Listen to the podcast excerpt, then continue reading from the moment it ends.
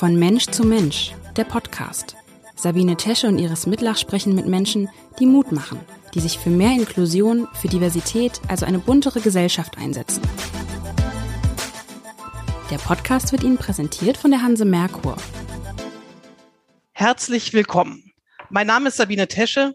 In dieser Folge geht es um das Thema sexuelle Selbstbestimmung und sexualisierte Gewalt gegen Menschen mit Behinderung. Dazu gibt es bis Ende Oktober eine Ausstellung in leichter Sprache im Foyer des Bezirksamtes Hamburg Mitte, die besonders für Menschen mit geistiger Behinderung gemacht wurde. Darüber möchte ich nun mit zwei Mitarbeiterinnen des Sozialkontors sprechen. Zum einen mit Hanna Wittmer-Haas. Sie hat die Organisation der Wanderausstellung mit vorbereitet. Sie ist neben ihrer Tätigkeit als Ausbilderin für Studierende im dualen Studium auch Multiplikatorin für sexuelle Bildung und Gewaltprävention im Sozialkontor. Auch Tanja Drusell ist Multiplikatorin in diesem Bereich. Sie ist zudem seit vielen Jahren Teamleiterin der Eingliederungshilfe im Senator Neumann Haus, das Menschen mit komplexe, komplexen Behinderungen betreut. Frau Wittmer-Haas, ähm, warum braucht man im Sozialkontor eigentlich ein Team, das sich speziell um sexuelle Bildung und Gewaltprävention kümmert? Gab es da irgendeinen Anlass zu oder irgendeine neue Erkenntnis? Hm, wir würden nicht sagen, dass es da einen bestimmten Anlass oder eine neue Erkenntnis gab, sondern ähm, wir haben uns dazu entschlossen, uns mit dem Thema weiterführend zu beschäftigen, weil ähm, einfach dieser Themenkomplex sehr wichtig ist und natürlich Studien ergeben haben, dass ähm, besonders Frauen mit ähm, einer Behinderung bis zu dreimal so häufig von äh, sexualisierter Gewalt betroffen sind und von körperlicher Gewalt bis zu zweimal so häufig. Wir finden es eben wichtig, dass wir uns nicht nur mit dem Bereich beschäftigen, ähm, was kann man machen, wenn es zu einem Vorfall gekommen ist, sondern eben auch mit diesem Bereich der Prävention und Selbstbestimmung von Menschen mit Behinderung im Bereich Sexualität. Ähm, es gibt natürlich auch unterschiedliche äh, rechtliche Bedingungen, die uns ähm, auch dazu inzwischen verpflichten, ein Gewaltschutzkonzept vorliegen zu haben. Das ist ähm, der Paragraph 37a im Gesetzbuch 9. Und man findet das natürlich auch an vielen Stellen im Menschenrecht zum Beispiel eben ähm, das Recht auf körperliche Unversehrtheit und auch in vielen Passagen in der UN-Behindertenrechtskonvention. Können Sie sich erklären, warum ähm, gerade Menschen mit Behinderung so viel mehr belästigt werden? Mhm, das ähm, liegt an unterschiedlichen Faktoren. Also ein Grund dafür ist, dass Menschen mit Behinderung sehr viel häufiger in Abhängig Abhängigkeitsverhältnissen leben und ähm, das natürlich mehr Nährboden gibt für Machtmissbrauch, der ähm, sehr häufig eben auch ähm, die Antriebsquelle bei sexuellen Übergriffen darstellt. Weiterhin sind besonders Menschen äh, mit einer Körperbehinderung häufig auf Pflegeleistungen angewiesen. Und es ist natürlich so, dass Menschen mit einer Behinderung häufiger Schwierigkeiten haben, diesen sexuellen Missbrauch oder sexuelle Übergriffe ähm, zum Ausdruck zu bringen, zum Beispiel verbal. Und auch, dass Menschen mit Behinderungen sehr viel häufiger ähm, keine gute Aufklärung erfahren haben oder keine Aufklärung erfahren haben und ihnen oft auch einfach die Worte fehlen, um so etwas überhaupt zu sagen. Jetzt einmal Frau Drussell, also Sie sind ja speziell jetzt auch in einer Einrichtung tätig. Inwieweit ist, ist denn dann auch Gewalt und sexuelle Belästigung ein Thema in Ihren Einrichtungen? Sie machen das ja nicht einfach so, sondern da muss es ja vielleicht auch mal etwas vorgekommen oder Sie haben einfach das Gefühl, da muss einfach mehr gemacht werden oder welche Erfahrungen haben Sie da? Ähm, also ich glaube, das betrifft im Prinzip alle ähm, Einrichtungen, alle Wohneinrichtungen, in denen Menschen, wie Frau Wittmer-Haas eben schon gesagt hat, äh, in Abhängigkeit äh, mit äh, leben müssen vielleicht auch. Tatsächlich, das heißt, ähm, da ist da ist das Feld sehr sehr sehr breit, um um äh, Einfallstor zu sein für ja Grenzüberschreitungen nenne ich es mal. Und diese äh, diese Grenzüberschreitungen ähm, können am Ende tatsächlich eine ähm, einen, einen sexuellen Übergriff bedeuten. Das kann aber auch einfach nur sein, dass ähm, Bereiche, die, und da sind wir wieder beim Thema Selbstbestimmung, einfach dem Menschen mit Behinderung äh, ganz ursprünglich, weil es seine eigene Wohnung ist, ähm, gehören, die aber dann eben einfach betreten werden. Also wir sind, reden wirklich von Dingen wie ein Zimmer betreten, ohne anzuklopfen. Auch das ist schon eine Grenzverletzung. Das würden wir zu Hause oder auch hier im Büro äh, nicht dulden. Und das Gleiche, da sind wir bei Menschenrechten, gilt natürlich auch für Menschen, die in einer Einrichtung leben. Das muss den Mitarbeitenden in diesen Einrichtungen klar sein oder eben klar gemacht wer werden. Und ähm, das ist, glaube ich, auch schon länger Thema in der sozialen Arbeit, im, in der Behindertenhilfe, hat aber eben durch die gesetzlichen Bestimmungen auch nochmal einen zusätzlichen Drive bekommen, was ähm, ich persönlich auch sehr wichtig und sehr gut finde, dass wir eben da nochmal das Augenmerk drauf äh, legen. Und wenn ich sage wir, dann meine ich natürlich das Sozialkonto, aber in der Regel alle Menschen, die mit äh, Menschen mit Behinderungen arbeiten.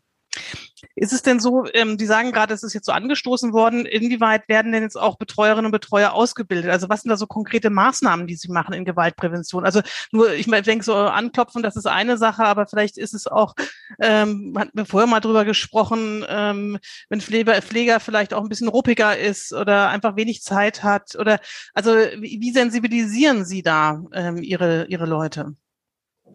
Genau, also das wichtigste Stichwort ist da tatsächlich die Sensibilisierung, nämlich ähm, jeder Mensch, der mit Menschen mit Behinderung oder auch generell mit anderen Menschen arbeitet, hat im Rahmen seiner Ausbildung oder auch im Rahmen äh, der Arbeitsaufnahme durch den Vorgesetzten, die Vorgesetzte ähm, eine Einführung bekommen und hat äh, mit dem Thema schon Berührung gehabt.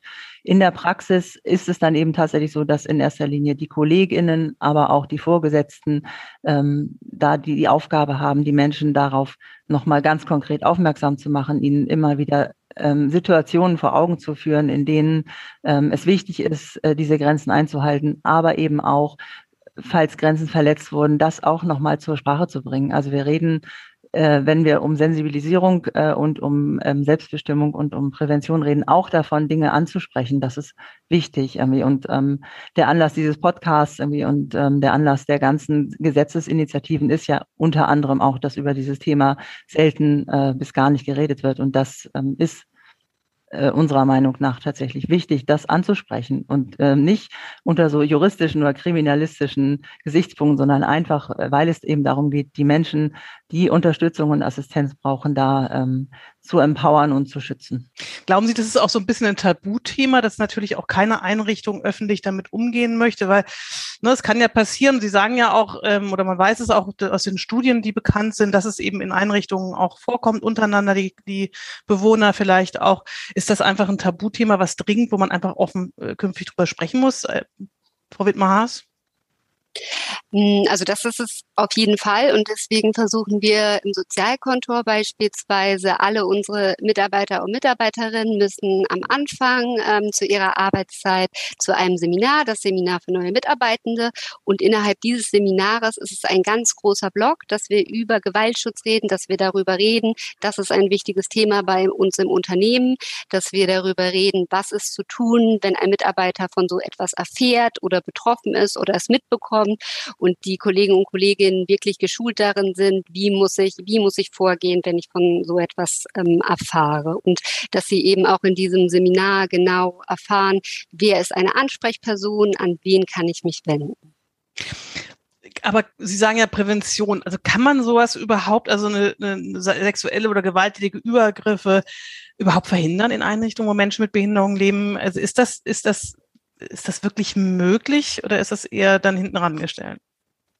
Nein, also es ist nicht möglich, sowas ähm, komplett zu verhindern, sondern einfach nur präventiv dafür zu sorgen, dass man diese Vorfälle weitestgehend minimiert und dass man eben den Klienten und Klientinnen vermittelt, A, ihr habt Rechte, das sind eure Rechte und B, hier sind Ansprechpersonen und wir stehen auch für eure Rechte ein. Frau Drussell, ja? Hm.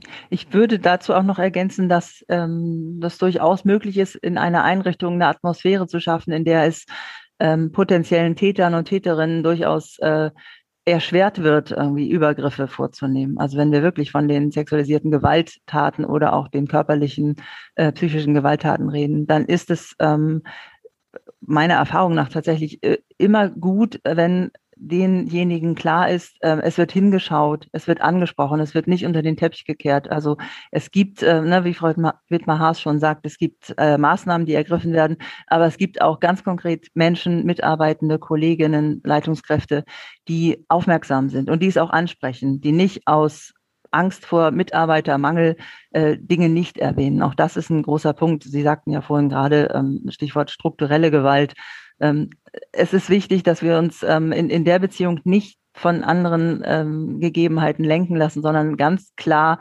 Position beziehen und sagen, das gibt es bei uns nicht. Aber es ist ja gut, jetzt ist es passiert, es gibt einen konkreten Verdacht, ähm, dass es einen sexuellen Übergriff in Ihrer Einrichtung gab. Was wird dann gemacht? Also werden Sie dann beraten dazu gezogen, weil Sie ja sozusagen in diesem Kompetenzteam sind? Oder was wird dann gemacht? Frau Drossel. Genau. Also es ist tatsächlich so, dass wir jetzt als Multiplikatoren Team äh, Ansprechpersonen sind dafür.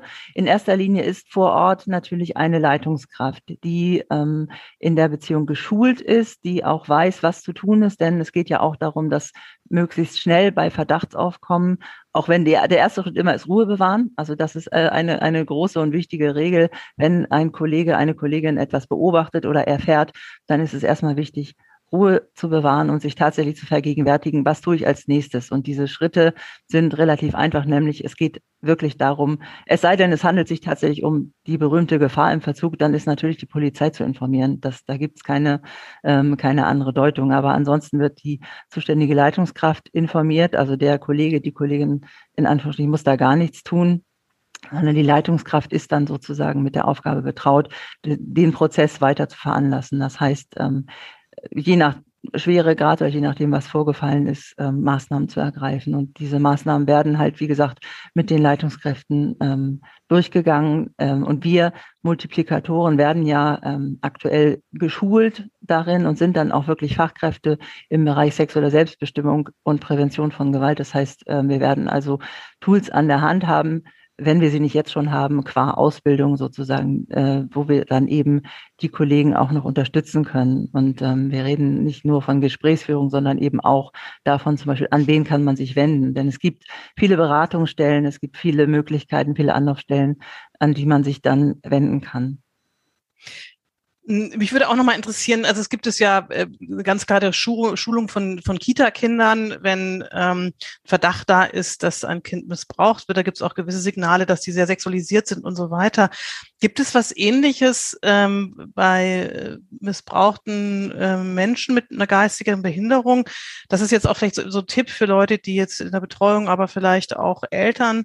Ähm, gibt es irgendwelche Signale, die Ihnen bekannt sind aus Ihrer Ausbildung, auf die man achten sollte, wenn das, ne, dass ein, ein Missbrauch stattfindet oder stattgefunden hat? Frau Drussell oder Wittmar Haas, wer auch immer da jetzt ähm, was sagen möchte zu?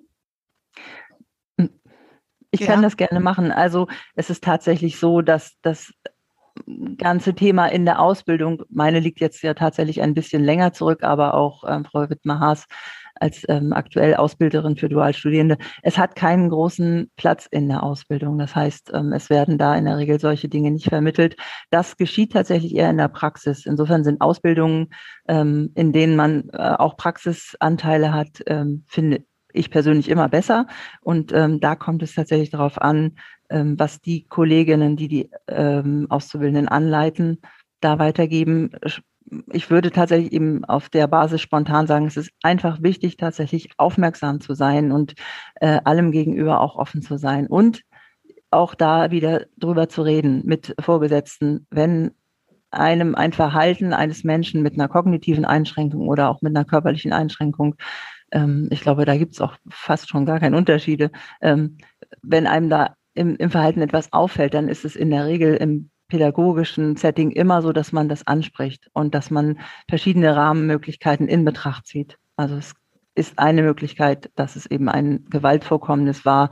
Das hängt eben einfach von der Auffälligkeit ab. Aber ich glaube, Aufmerksamkeit, hingucken und sich eben dann auch nicht scheuen, es anzusprechen, das sind die wichtigsten Dinge, die man da beherzigen sollte. Ich würde ganz gern mal in diesen anderen Bereich gehen, weil ähm, das ist ja auch Teil dieser Ausstellung. Also sexuelle Selbstbestimmung. Also wie erklärt äh, man einem Menschen mit Behinderung, dass er oder sie Recht hat, Sex zu haben, sexuelle Selbstbestimmung haben ähm, äh, als Eltern oder als Betreuer? Wie, wie macht man das, Frau Hanna Wittmahas? Ähm, es ist natürlich in unserem Bereich besonders wichtig, dass man auf eine Sprache zurückgreift, die immer auch äh, klientengerecht, also klientengerecht ist. Und wir haben innerhalb unseres Unternehmens auch einen sehr großen äh, Methodenschrank mit unterschiedlichen äh, Materialien, die dafür ausgeliehen werden können von Mitarbeiter und Mitarbeiterinnen und die auch wir nutzen können. Das sind dann zum Beispiel ähm, bestimmte Bücher, die man nutzen kann, ähm, besondere Filme, für diesen Klientelbereich.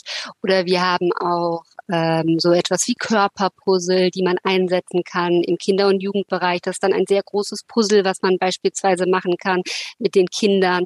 Dann kann man dort äh, beispielsweise die Geschlechtsteile benennen, weil man ja auch weiß, dass es sehr wichtig ist, dass Kinder und auch eben erwachsene Menschen mit Behinderung Namen für ihre Geschlechtsteile haben, weil es sonst sehr schwierig ist zu sagen, mich hat jemand angefasst und ich wollte das nicht, wenn man überhaupt kein Wort für Vulva oder für Penis hat.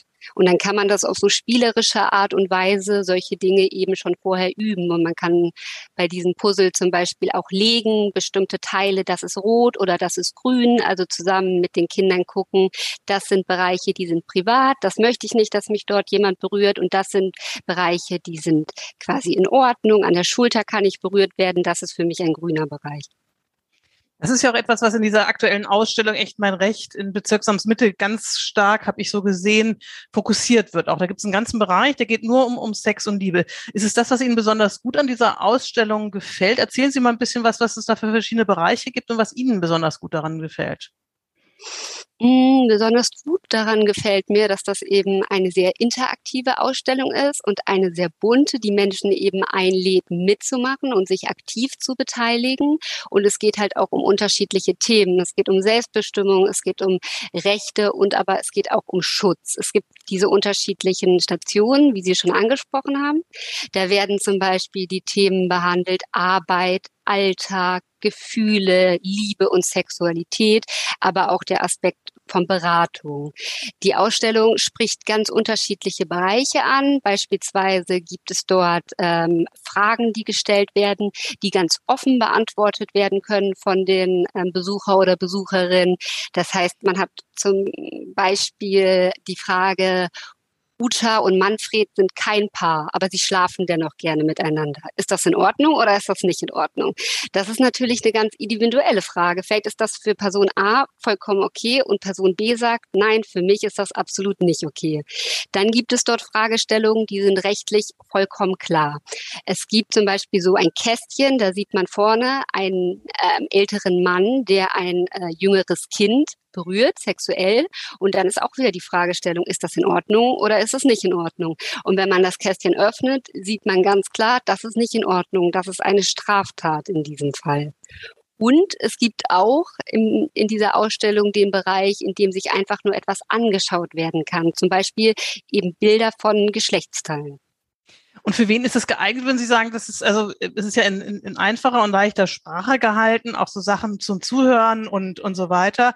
Aber ähm, ist es so, dass das auch geeignet ist jetzt, ähm, äh, also für Menschen mit Behinderung, aber ist es vielleicht eben auch geeignet für äh, Eltern, um mit ihren Kindern dahin zu gehen oder Betreuern, um äh, vielleicht auch Erklärungen zu finden oder wie auch immer? Was würden Sie sagen? Für wen ist das gemacht?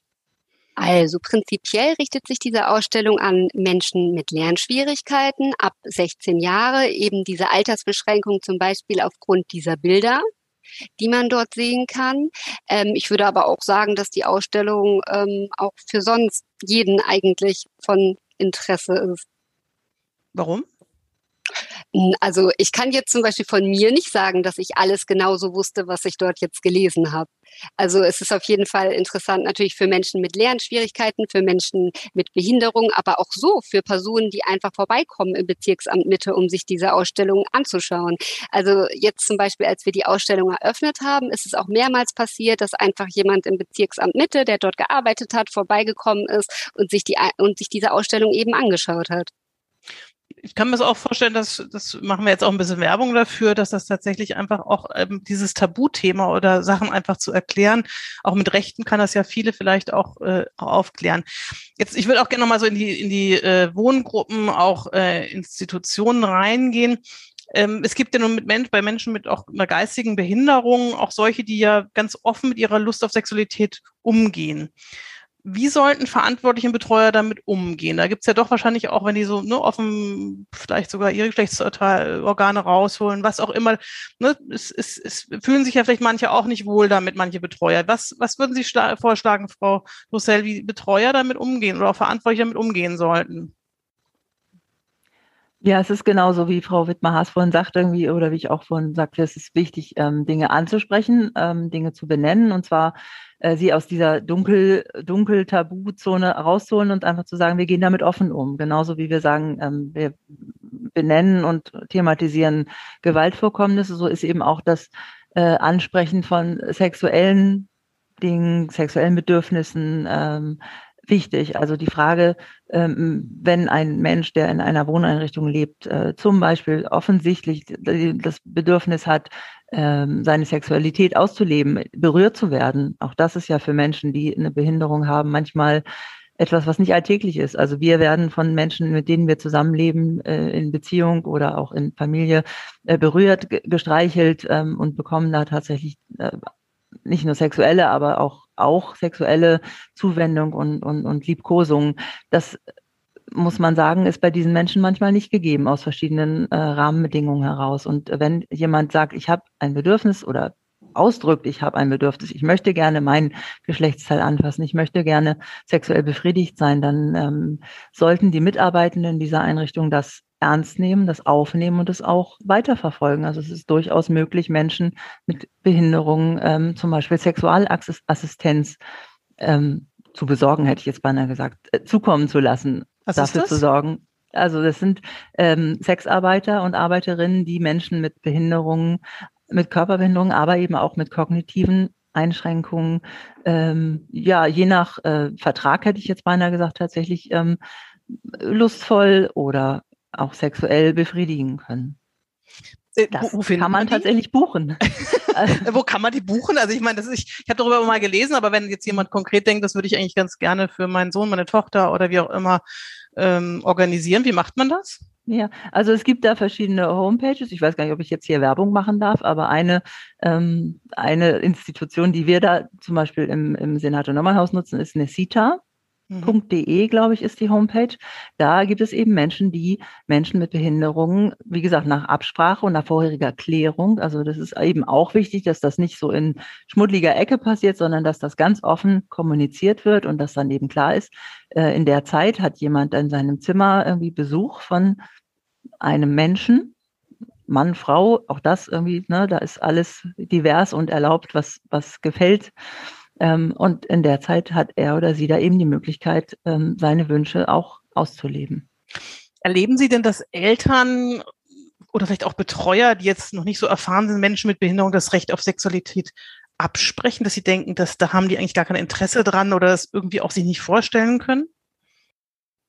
Frau Roussel? Ähm, das ist tatsächlich so. Also ich arbeite inzwischen seit über 20 Jahren äh, in, im Bereich Behindertenhilfe mit verschiedenen äh, Menschen mit Einschränkungen und äh, habe das durchaus auch erlebt, dass es äh, so ist, dass äh, Menschen mit Behinderung, äh, egal von wem, immer erstmal als asexuelle Wesen gesehen werden, die das nicht haben. Und ähm, es ist dann für uns Fachkräfte ein Teil ähm, der Arbeit mit dem Menschen, aber eben auch mit seinem Umfeld, mit seinem Sozialraum zu sagen, ähm, es ist nicht so. Dieser Mensch ist in vielerlei Hinsicht in Anführungsstrichen so normal wie wir alle auch und hat natürlich auch ein Bedürfnis nach ähm, Sexualität, nach selbstbestimmter Sexualität, nämlich wie er oder sie das möchte. Und ähm, das ist wie wie es vielleicht auch Eltern von Kindern ohne Behinderung passiert, manchmal äh, schwer zu begreifen, dass das eigene Kind erwachsen wird und ähm, Bedürfnisse hat. Aber es ist eben einfach so und, und auch das wieder anzusprechen, behutsam manchmal, da muss man eben einfach ganz individuell schauen, wer ist der Mensch, wer ist das Umfeld, wer sind die Eltern und darauf aufmerksam zu machen und das anzusprechen und zwar auch da nicht mit so einer Dramatik, sondern eben als ganz natürlichem äh, Geschehen, was eben einfach in der Entwicklung einen ganz normalen Stellenwert hat und, und seine Zeit hat und auch zu sagen, es ist in Ordnung, es ist normal und wir können da auch in Anführungsstrichen unterstützen. Jetzt ist ja so, ich habe zwei Söhne, die jetzt gerade 19, 21 sind. Da habe ich dann so in der Pubertät angefangen, mit denen darüber zu reden, über Verhütung, über Krankheiten, die, die möglich sind, äh, sehr, ne, übertragbar sind auch. Wie erklären Sie das ähm, einem Menschen mit einer, mit einer geistigen Behinderung, dessen Sexualorgane ganz normal funktionieren, der also dann durchaus auch schwanger werden kann? Ähm, wie, wie sieht das dann mit der Verhütung aus? Also er kann vielleicht, äh, gehen wir vielleicht mal davon aus, der nicht, nicht selber für Verhütung sorgen kann, ähm, was machen Sie dann als Betreuer? Also wie äh, erklärt man das? Äh, ist vielleicht auch Teil dieser Ausstellung, vielleicht wird es da auch erklärt, das weiß ich nicht. Aber ähm, wie läuft das dann mit der Verhütung oder eben auch dieser äh, Verhinderung von sexual übertragbaren Krankheiten? Vielleicht Frau Hanna Wittmer? Ähm, also erstmal wäre das ja optional, dass die ähm, Person auch ähm, verhüten möchte.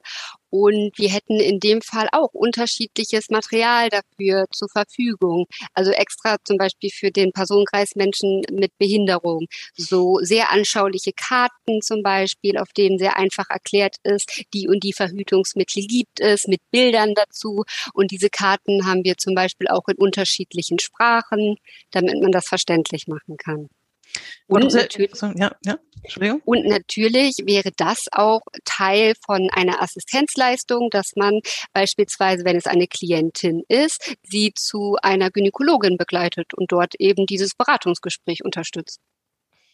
Das ist, dann setzt man sehr viel äh, kognitive Fähigkeiten voraus. Wie sieht's dann mit der, das ist ja auch The Theorie, wie sieht's dann mit der Praxis aus? Also ich meine, wir kennen das auch alles, vergessen auch immer mal Mädchen, ne, ähm, die jetzt ohne Behinderung, ohne geistige Behinderung die Pille zu nehmen. Also wird dann dafür gesorgt, dass das, im, das verhütet wird auch? Oder ähm, wie läuft das dann so im Praxisalltag, Frau Dosell?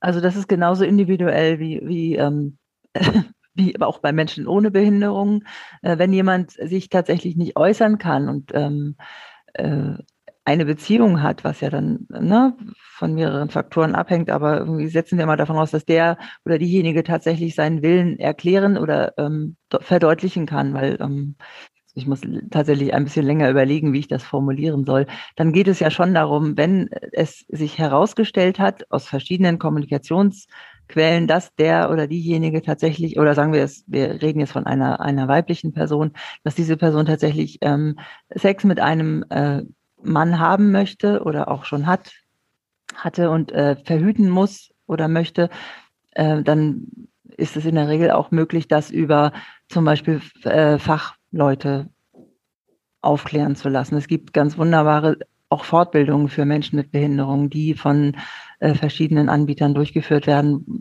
wo Menschen mit auch einer schweren kognitiven Einschränkung äh, im, entweder in individueller Beratung, aber auch in Seminaren ähm, sich diese Themen erarbeiten können. Und äh, na, wie Frau Wittmerhaus schon sagt, wenn wir als äh, Betreuende, als Assistenten jemanden zur Gynäkologin begleiten, dann sind wir ja auch dafür da, die Kommunikation zu unterstützen. Das heißt, ähm, wir können mit dem Menschen in der Regel kommunizieren und Dinge verdeutlichen. Früher war das jetzt, möchte ich so ein Bereich, der ja auch so ein bisschen sensibel ist, ansprechend. Das war, aber wir haben auch nachgelesen, es war früher durchaus üblich, äh, geistig behinderte Menschen ähm, zu sterilisieren. Wie ist das ähm, heute? Wie ist da die Rechtslage heute? Ist das immer noch möglich, wenn ein Elternteil sagt, ich, ähm, mein, mein Kind ist sexuell aktiv, ich habe Angst davor, ich pack das nicht, das, ne, wenn, wenn es schwanger wird, ich habe Angst davor, dass das Kind äh, das Baby behindert ist. Ich, ich denke nicht, dass mein Kind es schafft, ähm, dieses das, das, das Baby zu versorgen. Ich möchte das einfach nicht. Also welche, äh, wie, wie gehen Sie damit um? Also hat äh, ein Elternteil ein Recht ähm, oder, ähm, oder nicht? Nein, also das wäre tatsächlich dann eine illegale Zwangsleistung, die man dann äh, machen würde. Also damit würde man sich als Elternteil strafbar machen. Gibt es da noch ein bisschen mehr zu, zu sagen? Also man würde sich nur strafbar machen, also Sie reden das dann aus. Also Natürlich wäre das einmal eine strafbare Leistung und ähm, natürlich wäre das auch komplett etwas gegen die Menschenrechte. Es gibt ja zum Beispiel auch ein Recht für Menschen mit Behinderung. In der UN-Behindertenrechtskonvention steht das beispielsweise. Menschen mit Behinderung haben ein Recht dazu, Kinder zu bekommen, wenn sie das möchten. Okay.